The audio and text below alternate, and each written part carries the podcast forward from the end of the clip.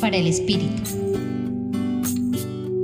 En el Evangelio de hoy, según San Lucas, Jesús nos dice que Dios regala a todas las personas sus inspiraciones, no importando cuál sea la disposición de su corazón. Compara las personas con distintas tierras de cultivo. Es la parábola del sembrador.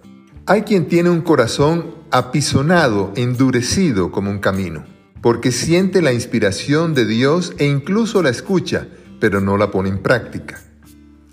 Hay quien tiene un corazón obstruido, trabado, como un terreno pedregoso, porque siente la inspiración de Dios, la escucha e incluso la pone en práctica, pero no es constante ante las adversidades.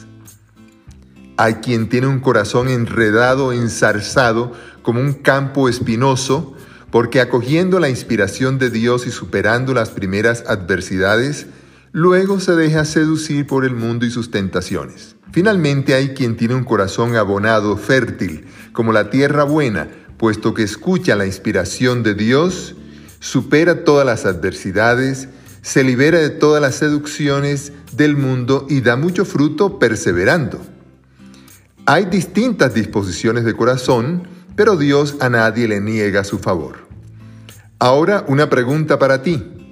¿Estás dispuesto a entregar lo mejor de ti mismo a los demás, no importando la poca o mucha disposición de las personas?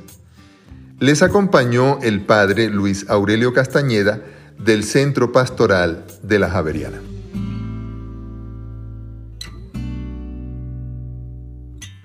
Escucha los bálsamos cada día entrando a la página web del Centro Pastoral y a javerianestereo.com.